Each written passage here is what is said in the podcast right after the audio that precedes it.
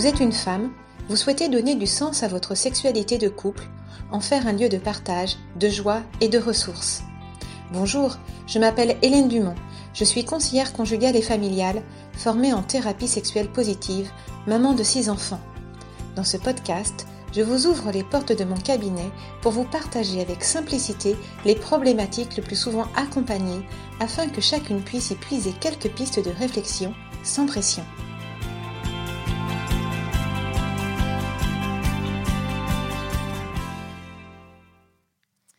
Bonjour Hélène. Bonjour Marie.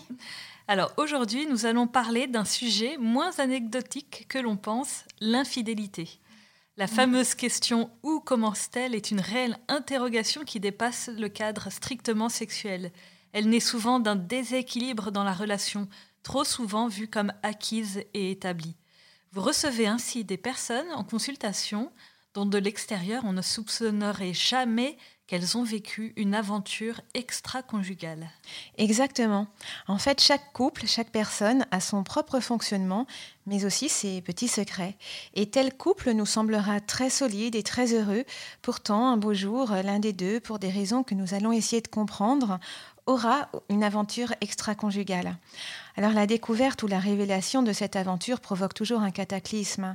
Et c'est un peu ce que nous écrit cette femme de quarante-trois ans. Notre couple traverse une situation difficile depuis deux ans suite à une, à une aventure extra-conjugale me concernant. Nous sommes mariés depuis treize ans et avons deux enfants. Nous avons besoin d'aide pour franchir ce cap. Dans un premier temps, j'envisage les entretiens seuls. J'ai besoin de parler. Alors, cette femme que je reçois est jolie, intelligente, capable de se remettre en question. Au travail, elle est consciencieuse et les valeurs familiales sont très importantes pour elle. C'est une bonne maman et la description qu'elle fait de son conjoint est celle d'un homme gentil, travailleur et plutôt présent. Nous pouvons donc nous demander ce qui a poussé cette femme, lumineuse, raisonnable, à l'infidélité. En tous les cas, dans les entretiens que je lui propose, c'est ce que nous allons essayer de comprendre. Ma cliente a besoin de retrouver des repères et souhaite reconstruire une relation heureuse avec son époux. C'est étonnant l'exemple que vous citez parce qu'on a plutôt l'habitude d'entendre parler d'infidélité masculine. Et non, les femmes aussi sont infidèles. D'ailleurs, pourquoi ne le seraient-elles pas hein ? Il y a autant d'infidélité que de personnes. En tous les cas, aujourd'hui, j'aimerais vous montrer quels sont les processus au sein du couple qui peuvent mener à l'infidélité. Et je vous parlerai plus particulièrement de l'infidélité féminine parce que c'est ce que j'accompagne davantage. Alors, est-ce que c'est quelque chose que vous rencontrez vraiment souvent dans votre accompagnement ? Oui, l'infidélité, c'est une problématique qui concerne vraiment de nombreux couples. Hein. Ouais. Elle interroge euh, de façon concrète l'articulation du désir et de l'amour. Hein.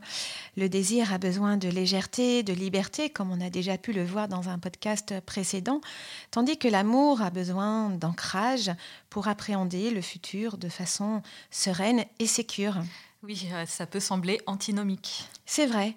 Et pourtant, l'un comme l'autre sont nécessaires pour construire un amour heureux sur le long terme de l'existence du couple.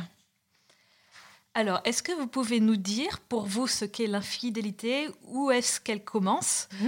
C'est un grand débat qu'on retrouve dans les magazines, un petit peu le sujet marronnier, oui. euh, un peu abordé de manière caricaturale parfois, parce qu'on a des questions comme « Est-ce qu'embrasser, c'est tromper ?» On a envie de dire « Oui, quand même !» quand même.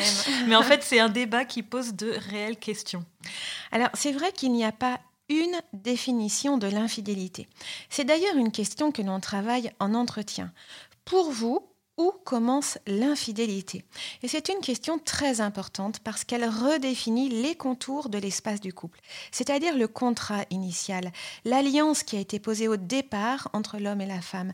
Et la, plus, la plupart du temps, euh, la plus grande partie de ce contrat est implicite. Ce qui est explicite, le plus souvent, c'est la notion de fidélité sexuelle. Oui, tout à fait. L'un des piliers sur lequel repose le mariage est la fidélité. Mais en fait, il faut comprendre qu'être fidèle va plus loin mmh. que simplement exclure l'adultère, n'est-ce pas ? Exactement. En fait, on réduit trop souvent l'infidélité à l'infidélité adultérine. Mais en réalité, il y a beaucoup de façons d'être infidèle. Certaines personnes, par exemple, parle d'infidélité au sein du couple quand l'un des deux investit de façon conséquente un autre espace que celui du couple.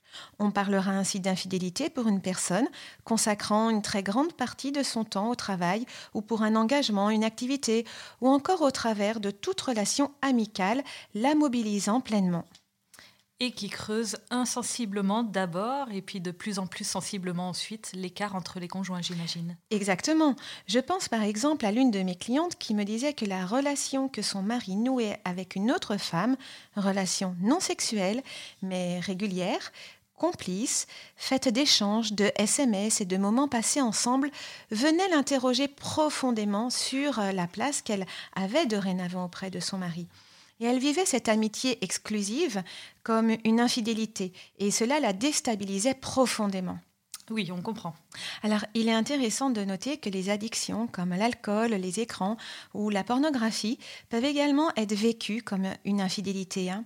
Euh, par exemple, une cliente me rapporte « Quand il va sur des sites porno, je me, je me sens non seulement salie, mais aussi trompée. » En fait, ce qu'il faut repérer, c'est l'intrusion dans la relation. Oui, c'est un très bon critère de discernement. Je pense, oui. En, tout, en tous les cas, ces différentes formes d'infidélité ne, se, ne sont donc pas forcément sexuelles. Néanmoins, il est intéressant de pouvoir les nommer car elles peuvent devenir le terreau d'une infidélité sexuelle. Non pas seulement pour celui qui investit un autre espace que celui du couple, mais aussi pour celui qui reste. Oui, qui se sent abandonné. C'est ça, le sentiment d'abandon peut être vécu de façon très forte et très douloureuse pour celui qui reste. Et je pense par exemple à une femme qui disait à son mari, très en colère, « Je t'ai attendu des heures, des mois et des années dans le lit alors que tu n'en finissais pas de travailler. » Exaspérée par cette attente, elle a fini par tomber dans les bras d'un amant dans le regard duquel elle a pu retrouver une place de femme. C'est intéressant parce que sans connaître le sujet de l'extérieur, on a très vite tendance à tout voir en noir et blanc. Le trompeur d'un côté, mmh. le trompé de l'autre, mmh. alors qu'en réalité, les choses sont beaucoup plus complexes. Oui, c'est vrai que c'est beaucoup plus complexe. En tous les cas, ce qu'il faut retenir, c'est que quand une femme se sent délaissée, elle réinterroge sa place. Et ce questionnement peut devenir perturbant. Quelle est ma valeur ? Quelle est ma place auprès de mon mari, puisqu'il ne semble plus y prêter attention ? L'infidélité apparaît alors comme une tentative de réponse à ce questionnement. Inversement, on peut tout à fait observer ce genre de questionnement chez les hommes. Oui, évidemment. Je pense par exemple à l'un de mes clients qui me dit « Quelle est ma place auprès de ma femme qui me délaisse ?» Et cette question est très intéressante quand elle est posée de façon implicite à travers ces mots que je vous lis. « Ma femme ne s'intéresse qu'aux enfants. Vous allez me trouver idiot, mais j'en deviens jaloux. J'ai l'impression de ne plus exister auprès d'elle. Je suis le père des enfants et c'est tout. » Et la plainte de cet homme nous parle vraiment de sa place en tant qu'homme auprès de sa femme. Il s'interroge.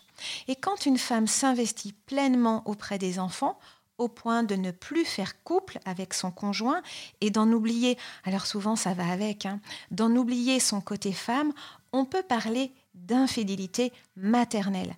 Alors c'est une expression du père Denis Sonnet, il me semble. Hein. La femme euh, est infidèle à travers la relation qu'elle noue avec ses enfants. Vous y allez fort, vous allez faire grincer quelques dents. Hein. C'est vrai. Cette expression fait grincer des dents et les femmes me le disent en entretien. Mais ça, je peux vraiment l'entendre. D'abord parce que les femmes n'ont pas toujours conscience de ce déséquilibre, mais aussi parce que cet investissement maternel leur semble normal. Leur rôle, c'est d'être mère. Et de fait, c'est un beau rôle. On rassure toutes nos auditrices, on ne va pas jeter ça aux orties. Exactement. En fait, ce n'est pas la fonction maternelle qu'il faut interroger, mmh. mais le déséquilibre relationnel au sein du couple et plus profondément, parfois, la difficulté pour ces, pour ces femmes de se penser à la fois mère et femme, comme euh, on, on a déjà pu l'évoquer dans le podcast précédent. En tous les cas, cette difficulté est souvent reliée à l'histoire de chacune. Hein. Pourquoi certaines femmes désinvestissent-elles leur côté femme avec toute l'amplitude érotique quand elles deviennent mères ? Ça, c'est une question importante que, que j'encourage à creuser euh, avec les femmes que j'accompagne. Hein. Comment se fait-il que la facette femme ne soit plus intéressante, hein? Comment expliquer qu'elle ne puisse plus s'exprimer au sein du foyer ? Et l'une de mes clientes me disait qu'il lui était très difficile de considérer son érotisme de façon positive maintenant qu'elle était mère, comme si éprouver du plaisir ou penser à soi, quand on avait des enfants, faisait d'elle une femme de peu de vertu, comme si la dimension érotique ne pouvait plus être vécue au sein du couple. Et oui, difficile de trouver mmh. ce fameux équilibre. Et alors l'homme dans tout ça ? Bah, l'homme a évidemment un rôle à jouer dans cette histoire. Hein. Déjà en prenant sa place de père, mais aussi en défendant sa place d'amant, place qui viendra révéler à la femme son érotisme, tout du moins qui pourra l'aider. Et certains hommes ont du mal à percevoir le côté érotique de leur femme. Ils ne comprennent pas qu'ils ont un rôle à jouer auprès d'elle à ce niveau. Euh, d'ailleurs, ils me disent « Oh, si ma femme me trompe, ce sera pour une relation affective et émotionnelle. Je ne vois pas me, ma femme me tromper pour une histoire érotique. » Mais il faut faire attention parce que ce n'est pas vrai. Mmh. Les femmes aussi aiment le sexe, les jeux de séduction, l'aventure. Et on peut très bien supposer que cette façon de voir leur femme a pu contribuer d'une certaine, fa- d'une certaine manière à les enfermer, elles, dans un rôle, celui de la bonne maman, maman qui ne s'autorise pas ou plus à explorer sa dimension érotique. Oui, ça me fait penser à cette femme que vous aviez évoquée dans un podcast précédent qui avait fait l'effort de mettre du rouge à lèvres et du vernis à ongles assorti et dont le mari euh, lui avait dit « Oh là là, non mais ça fait vulgaire, ça, ça fait même un peu pute. » Oui, euh, c'est vrai qu'il avait euh, employé ces mots. Mais oui, l'homme a un rôle à jouer auprès de sa femme et euh, sa posture peut ou non encourager malgré lui ou mener à l'infidélité de sa femme. Alors si on extrapole un peu, il s'agit de vivre une réconciliation entre le conjugal et le parental, le fait d'être amant et le fait d'être parent, d'être parent, le fait d'être femme et d'être mère, d'être un homme et d'être père, plus largement d'art- d'articuler le désir et l'amour au sein du foyer. Alors quand ce travail n'a pas pu se faire, quand l'infidélité sexuelle finit par arriver ? Ben, Avant de répondre à votre question, euh, je voudrais juste redéfinir ce, que, euh, ce qu'est l'infidélité sexuelle. Hein. On la définit à partir de trois éléments. La relation est secrète, il y a une connivence émotionnelle et une harmonie sexuelle forte. Et quand l'infidélité arrive, elle est souvent perturbante pour la personne qui trompe et profondément douloureuse pour celle qui est trompée. La rupture du contrat initial est vécue comme un coup de canif, une trahison, une remise en question totale. « Qu'est-ce que je n'ai pas su lui donner ?» me dit cet homme qui reconnaît avoir été abîmé dans sa virilité suite à l'infidélité de sa femme. Alors, quels sont les éléments qui vont contribuer à rendre une femme infidèle ? Alors, on peut tout à fait reprendre les éléments que nous avons déjà évoqués plus haut et dire que l'infidélité, l'infidélité sexuelle est le prolongement de ces déséquilibres relationnels et ou personnels. Hein. Je vais chercher ailleurs des confirmations, des réponses que je ne trouve plus dans mon couple ou que je ne m'autorise pas à trouver dans mon couple pour tout un tas de raisons qu'il s'agira de comprendre pour pouvoir dépasser la crise que provoque l'infidélité. Et j'aime bien quand Esther Perel, alors c'est une thérapeute américaine, j'aime bien quand elle nous rappelle que l'infidélité reflète parfois le besoin vital de retrouver une partie de soi qui a été perdue. C'est-à-dire ? Ben, qu'est-ce qui a été perdu dans ma relation de couple ou pendant cette relation ? Ma fougue, mon audace, ma féminité, ma virilité, la confiance en moi, le fait d'être admirée ou d'admirer ? Et à ce propos, je voudrais justement revenir sur l'admiration. Je vous rapporte les paroles de l'une de mes clientes. « Mon mari n'arrête pas de râler. Il me dit que son patron est un imbécile, mais il ne fait rien non plus pour s'affirmer. Il ne fait plus de sport, il passe son temps à regarder son téléphone, avachi dans le canapé. » Ce qu'il faut comprendre, c'est que de nombreuses femmes ne veulent pas se rapprocher émotionnellement et physiquement d'un homme qu'elles n'admirent plus. Et en l'occurrence, cette femme me disait qu'elle ben, elle n'admirait plus beaucoup son homme. Alors pourquoi ? Parce que ce n'est pas excitant, parce que ce n'est pas valorisant et elles estiment mériter mieux. Et parce que, de façon latente, du coup, la rancœur s'infiltre dans la relation, ce qui abîme le désir. Effectivement, pour euh, désirer, il faut admirer. Voilà. À partir du moment où l'homme considère que sa femme est acquise, il commence à la perdre. Et c'est toute la relation, le jeu de séduction qui se détricote. Parce que mon mari était attentif à ma présence, me dit cette femme, attentif à ma personne, je me, sais, je me sentais importante, désirable. Aujourd'hui, il ne me regarde plus, c'est que je ne dois plus être aimable. Donc par ricochet, c'est toute sa confiance en elle qui est entamée. D'une certaine façon, pour garder sa femme, il faut se battre un peu, prendre une place d'homme au sein du foyer et une place d'amant dans la chambre à coucher. Une place, en tous les cas, que la femme pourra admirer. La fidélité est en fait vraiment beaucoup plus dynamique que ce qu'on en pense. Elle implique un travail de mmh. conquête de l'autre qui n'est jamais acquis. Elle n'est pas passive. Exactement. Et je pense aussi à l'une de mes clientes qui a développé un jeu amoureux avec un collègue, un collègue de travail. Hein. Elle le trouvait beaucoup plus intéressant que son mari qui, lui, semblait se laisser aller. Et elle admirait chez ce collègue son entrain, son ambition, son humour. Admirer un homme et en être regardé en retour est très valorisant. Alors, ces exemples ne veulent pas dire que tous les hommes se laissent aller et restent avachis sur le canapé. Ah heureusement. Faut pas non plus euh, voilà, généraliser. D'autres, au contraire, seront adorables, serviables, gentils, respectueux, un petit peu comme l'exemple que je disais en, en début de podcast. Mais dans ce cas, ce que leur reproche leur femme, c'est d'être trop parfait ou de manquer de virilité. Non, mais elles sont jamais contentes. Oui, on...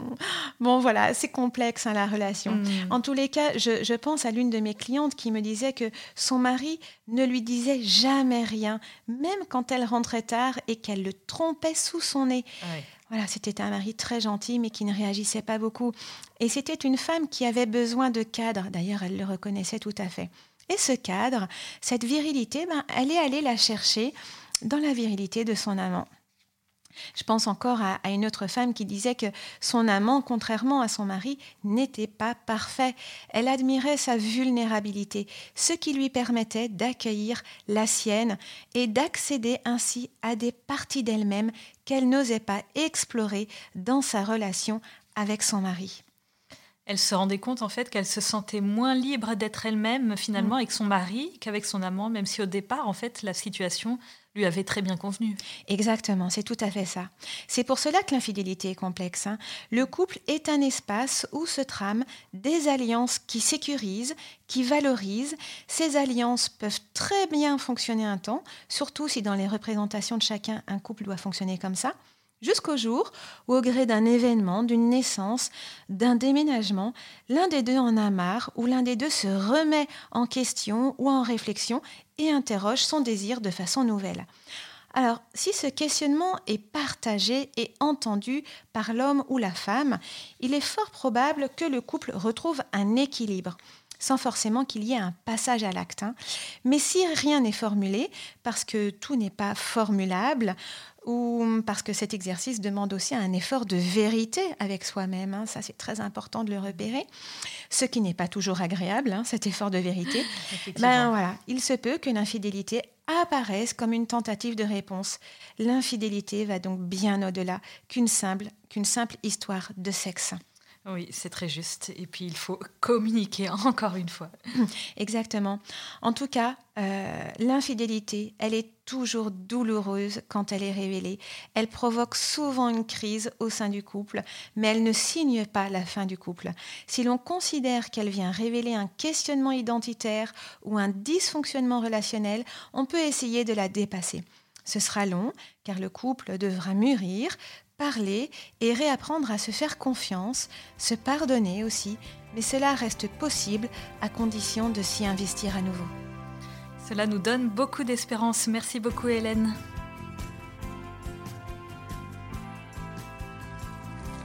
Merci de nous avoir écoutés. Si ce podcast vous a plu, n'hésitez pas à le partager autour de vous, à vos sœurs, vos amis, pour qu'elles puissent en bénéficier. Vous pouvez aussi mettre une note de cinq étoiles et un commentaire sur Apple Podcasts ou iTunes si vous écoutez l'épisode grâce à cette plateforme afin que le podcast soit connu par le plus de femmes possible.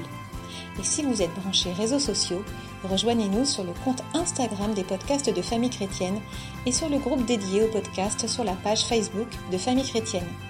N'hésitez pas à faire part de vos interrogations, de vos remarques et suggestions.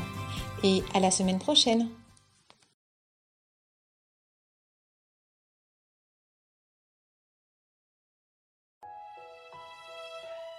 Famille Chrétienne vous invite à vivre le temps de carême avec ses contenus dédiés. Articles, podcasts, vidéos, newsletters vous aideront à méditer et à vous recentrer sur l'essentiel. N'attendez plus et abonnez-vous au magazine à partir de deux euros quatre-vingt-dix par mois. Rendez-vous sur boutique point famille chrétienne point f r.